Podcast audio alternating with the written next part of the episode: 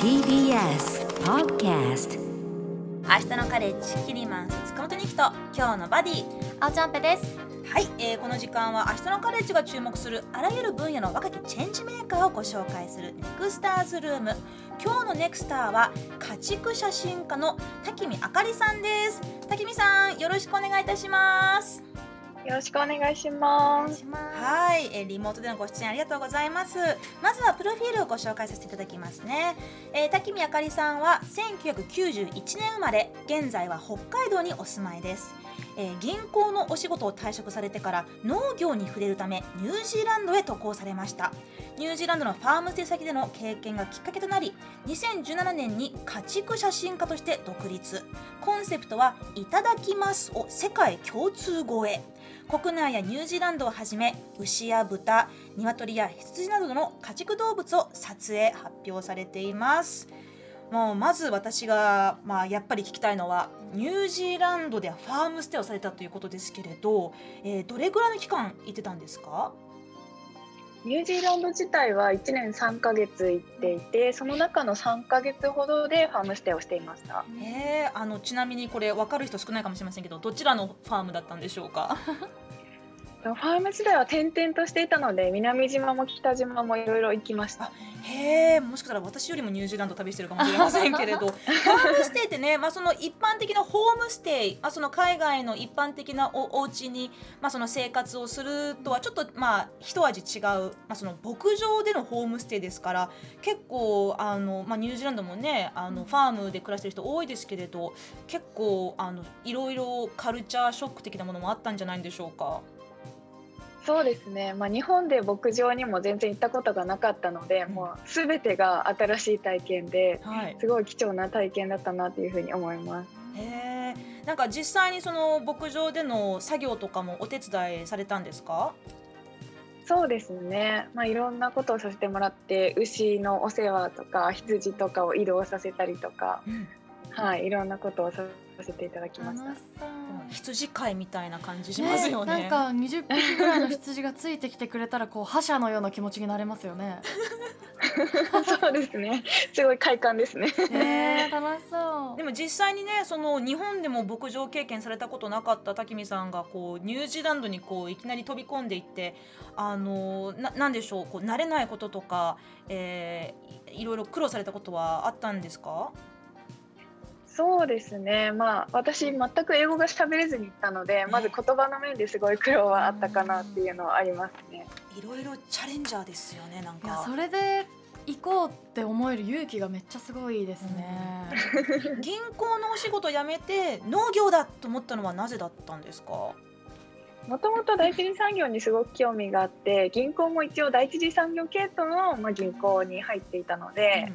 まあ第一次産業を自分の手でやってみたいっていう思いが強かったです。なるほどで実際にそのニュージーランドのいろいろなファームにステイしながら、まあ、牛とか鶏とか羊とかと触れ合っていく中で、えーある子牛との出会いが滝見さんの、えーその後大きく変えたということだそうなんですけれど何がおあったんでしょうか？そうですね。えっと向こうは子牛が生まれるシーズンっていうのが決まっていて、当時冬だったんですけど、うん。その時にまあ生まれてきた子牛が結構弱って生まれてきてしまっていてはい。でその当時私は畜産の知識が全くなかったのでその子もね元気になるだろうって思ってたんですけどまあそこの牧場の方の判断でえーその子牛生まれてきて間もない子牛を安楽死させないといけないという現場に立ち会ったっていう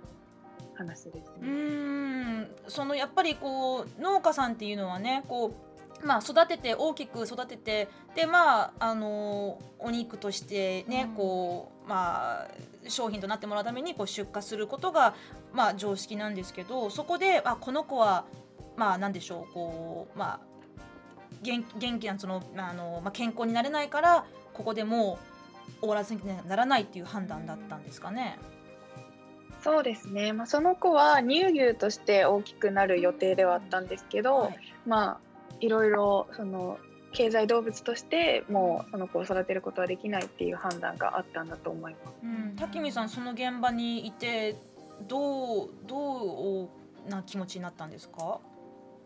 まさかそんな助けられないというふうなことは考えてもいなかったので、もうすごいその当時は涙が止まらなくて一晩中ずっとその家畜動物の命について考えましたね。うんなんかご自身もこうちょっとこうなんか一緒にいていてあげたら元気になるかなって思ってたけど、まあ、現実はそう甘くはなかったということです、ね、そうですねもうあっという間の判断だったので私がもう腕で抱きかかえていた時間も本当数分っていう形でした。うんそこで何でしょう、まあ、これが現実かってあの、まあ、忘れるんではなくてその滝見さんの中であの思いがずっと残ってたんですよね。そうですね。その牧場の前から結構いろんな牧場さんで経験をさせてもらっていたのでなんかこう畜産に対しては好きっていう感情がすごく強くて、うん、で子牛の命もすごく伝えたいっていう気持ちが強くなったので、うん、そこからまあどういった形で伝えようかなってなった時に家畜写真家として伝えようっていうふうに決めたっていう感じです。家畜写真家ってね、なんかあの初めて聞くまあ、肩書き、ね、そうですね。なんかやっぱこう出最後には出荷されるっていう子たちじゃないですか、だから写真を撮って愛着が湧いたりとか、はい、そういう時にこうお別れの時どんな気持ちなのかなっていうのがすごい気になりますね。いやまあお別れの時は寂しいですよね。そねそれはすごく寂しいんですけど、うん、まあそれがその子たちの使命であり、私はその子たちの写真を残すことが私の使命だと思って写真を撮ってます。今 YouTube の画面にね、あの5枚ほど写真が写ってますけれど、本当にあの滝見さんが撮るその動物たちの写真って。なんかこっちをじーっと見てくるようなねこう 牛とか豚さんとか鶏とかこうなんかしかもその環境が、まあ、これもニュージーランドで出たものなのかな。すごいこうなんか茂みの中から見つめてくる豚さんとか こうだだっ広い原っぱにこう夕焼けをバックに佇んでる牛さんとか、すごくこう自然の中でこうなんか存在している命っていうのがすごく伝わってくる撮り方なんですけれどもともと写真の経験とかはあったんですか？えっと、学生の頃から趣味でずっと撮っていて、特に勉強とかはしたことはないですね。でもその写真を通してその一匹一匹一頭一頭の動物の命をまあ、残して伝えたいということに、えーまあ、されてでニュージーランドから日本に帰ってきてそういった活動を始めたんですか？そうですね。ニュージーランドから帰ってきてから、まあ、ちょこちょこいろんな仕事を経験してまあ12年くらい経ってから家畜写真家になったんですけど、うん、はい。うん。なんか写真がなんか人っぽく見えてきたなって私思って。結構言われます、ね、そうすごい人っぽく見えてなんでなんだろうって考えてたら、うん、もう一度ねちょっと写真あの YouTube の方に上げてもらいたいんですけど。育てているからこその距離感と信用で、この表情なのかなみたいな。だからこの人と動物の境界線を越えてなんか本当に同じ一つの生き物としての関係なのかなって。なんか鶏とかさこう一匹の鶏がこうじっとこっち見てんだけど、ちょっと首をこうかしげてるように見えるんですよ。なんかこう、なんかポみたいな。てる感じがします、あなた誰？みたいな感じで、こっちに何かをこう関心を持ってくれてるような瞬間をね切り取られてると思うんですけれど、なんか、まあ、動物とかね牛とか豚とか鶏ってこう、まあ、主語をでかく言うのは簡単だけれど、やっぱりその。まあ、最終的にはねこう経済動物としてという、まあそのねまあ、使命というものはあるかもしれないけど今生きているこの瞬間はいろんなことにこう好奇心を持っていたり、うん、なんか美味しいもの食べたいとかなんかこう仲間とこう寄り添いたいとかね、うん、なんかそういった気持ちある命なんだなっていうことをなんとなくこう想像させてくれるような写真が印象的なんですよね。竹見さんご自身動物と実際にこうファームので触れ合ってなん。かどういった発見とか気づきがありましたか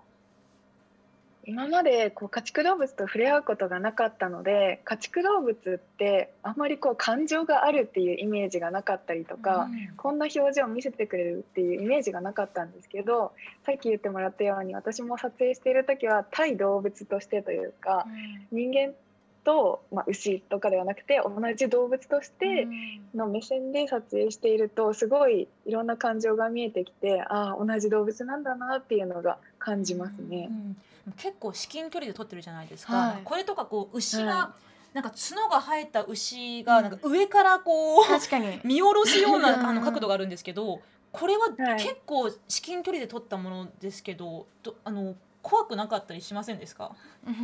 そうですね。あのこの子は大丈夫だなっていう子を、狙って撮ってます。ね。なんかうん。こう外でノラちゃんあ猫とか見かけたら、噛んでくるかな噛まないかなっていうこの駆け引きがあるじゃないですか、でもうん自分家の猫ちゃんとか動物ってもうなんか行動が一通り理解できてるんですよね。こういう時何をするかとか。多分そういう信頼関係がもう生まれてるから角とかついててもあんまり恐怖っていう感じでは多分ないんですよね。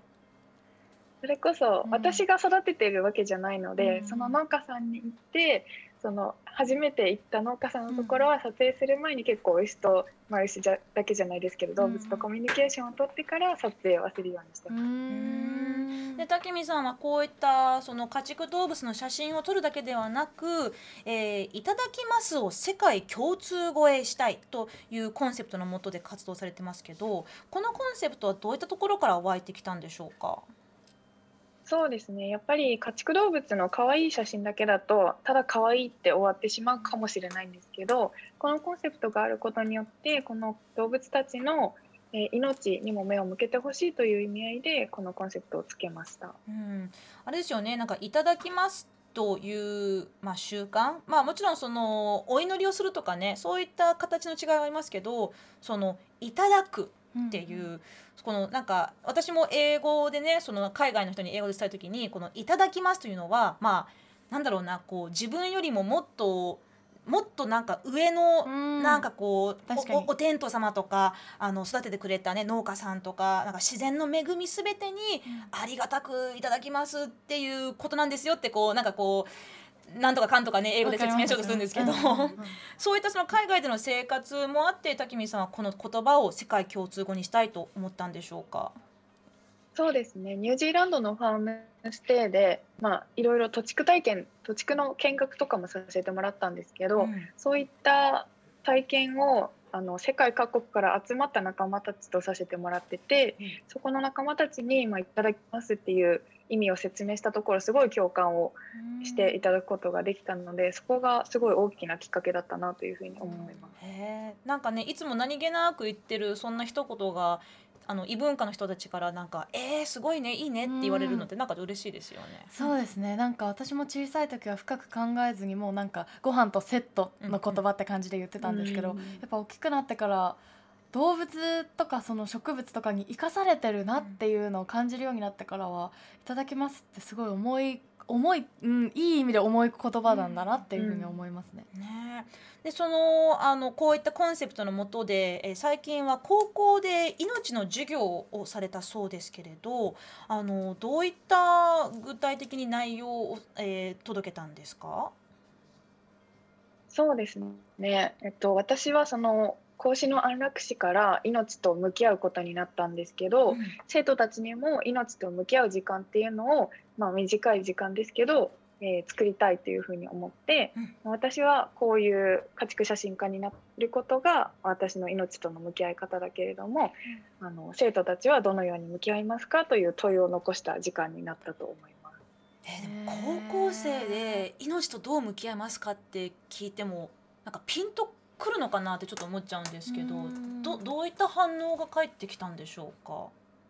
そうですね。その時にもう答えを出し出してほしいっていう意味での授業ではなかったので、うん。まあ、私もこの家畜写真家になるまで、まあ、6年ぐらいかかったんですけど生徒たちにとってもこの授業がきっかけで何年越しでもいいから自分たちの答えを見つけていっていってほしいなという授業だったのではい。生徒たちもすぐに答えは出なかったん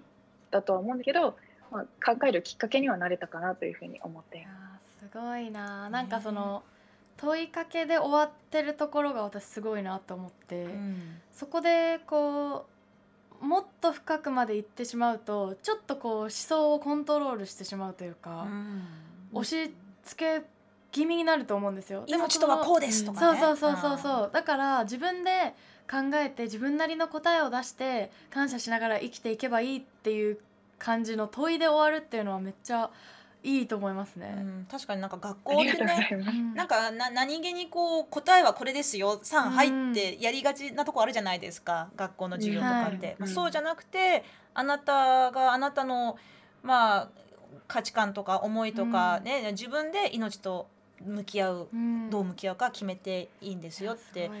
言われるのってね多分その年頃な自分が高校生だったらなんか多分それすごく残るなと思うんですよ。うん。多分いろいろこうなんか訳も分からずモヤモヤしてたうん。時期ってあるじゃないですか、なんか命とは死とはうん生とはみたいな。うん私とは自我とみたいは。そうそう。そうなんだ。でこうこういった講演活動これからも続けていきたいと思われますか？滝見さん。そうですね。はい、今後も続けていきたいと思っていて、まあ、全国の、まあ、高校だけに限らずいろんな学校でしていきたいなっていうふうに思っています。うんでまあ本当にねなんかまさか私とゆかりのある土地あニュージーランドでそういったあの出会いがあってねきっかけがあって今に至るというストーリーがあるのはすごく私としてもちょっとなんかほっこり しておりますがニュージーランドってね人間の56倍ぐらい羊がいるんですよ。めっちゃ羊がおるの。羊私多分5匹以上の実物を見たことがないと思います。本当ですか、えー もうニュージーに行ったらもうそこら辺にいますから いますよね竹見さん。はい、もうゾロゾロいますね。へーいや私の私の高校からちょっと歩いた公園にもいたから、へーえじゃあ奈良公園の鹿みたいなイメージですか？あそうそう奈良公園の鹿がそっかそっかまあ羊です。へーそうなんですよ。でまあ牛とか馬とかね鶏とかもまああの自宅で飼ってるような人もいますけれど、本当にあの私もね15年間ニュージーランドに住んでなが住みながら、そこまで深い動物との関わり合いあんまりやってこなかったなーってちょっと今思うんで、今度帰ったらもうみっちりもう戯れてこようと思います。毛刈りとかしてみたいですね。毛刈り羊さんのはい。はい。滝見さんもされましたあのシープショーとかで。そうですね。本当にちょっとだけなんですけど体験させてもらったことはあります。はい、まあそんなね本当にあのまあ普段ちょっと都会で暮らしてるとねわ忘れてしまいがちなまあそのいろんなね動物との一匹一匹一頭一頭との向き合い方についてねちょっとこう考えさせられるきっかけをいただくような気がします。えー、家畜写真家滝見あかりさんのホームページ SNS などぜひチェックしてみてください。えー遅い時間どうもありがとうございました。ここの時間は家畜写真家の滝見あかりさんをご紹介しました。滝見さんこれからも応援しています。頑張ってください。ありがとうございます。ありがとうございます。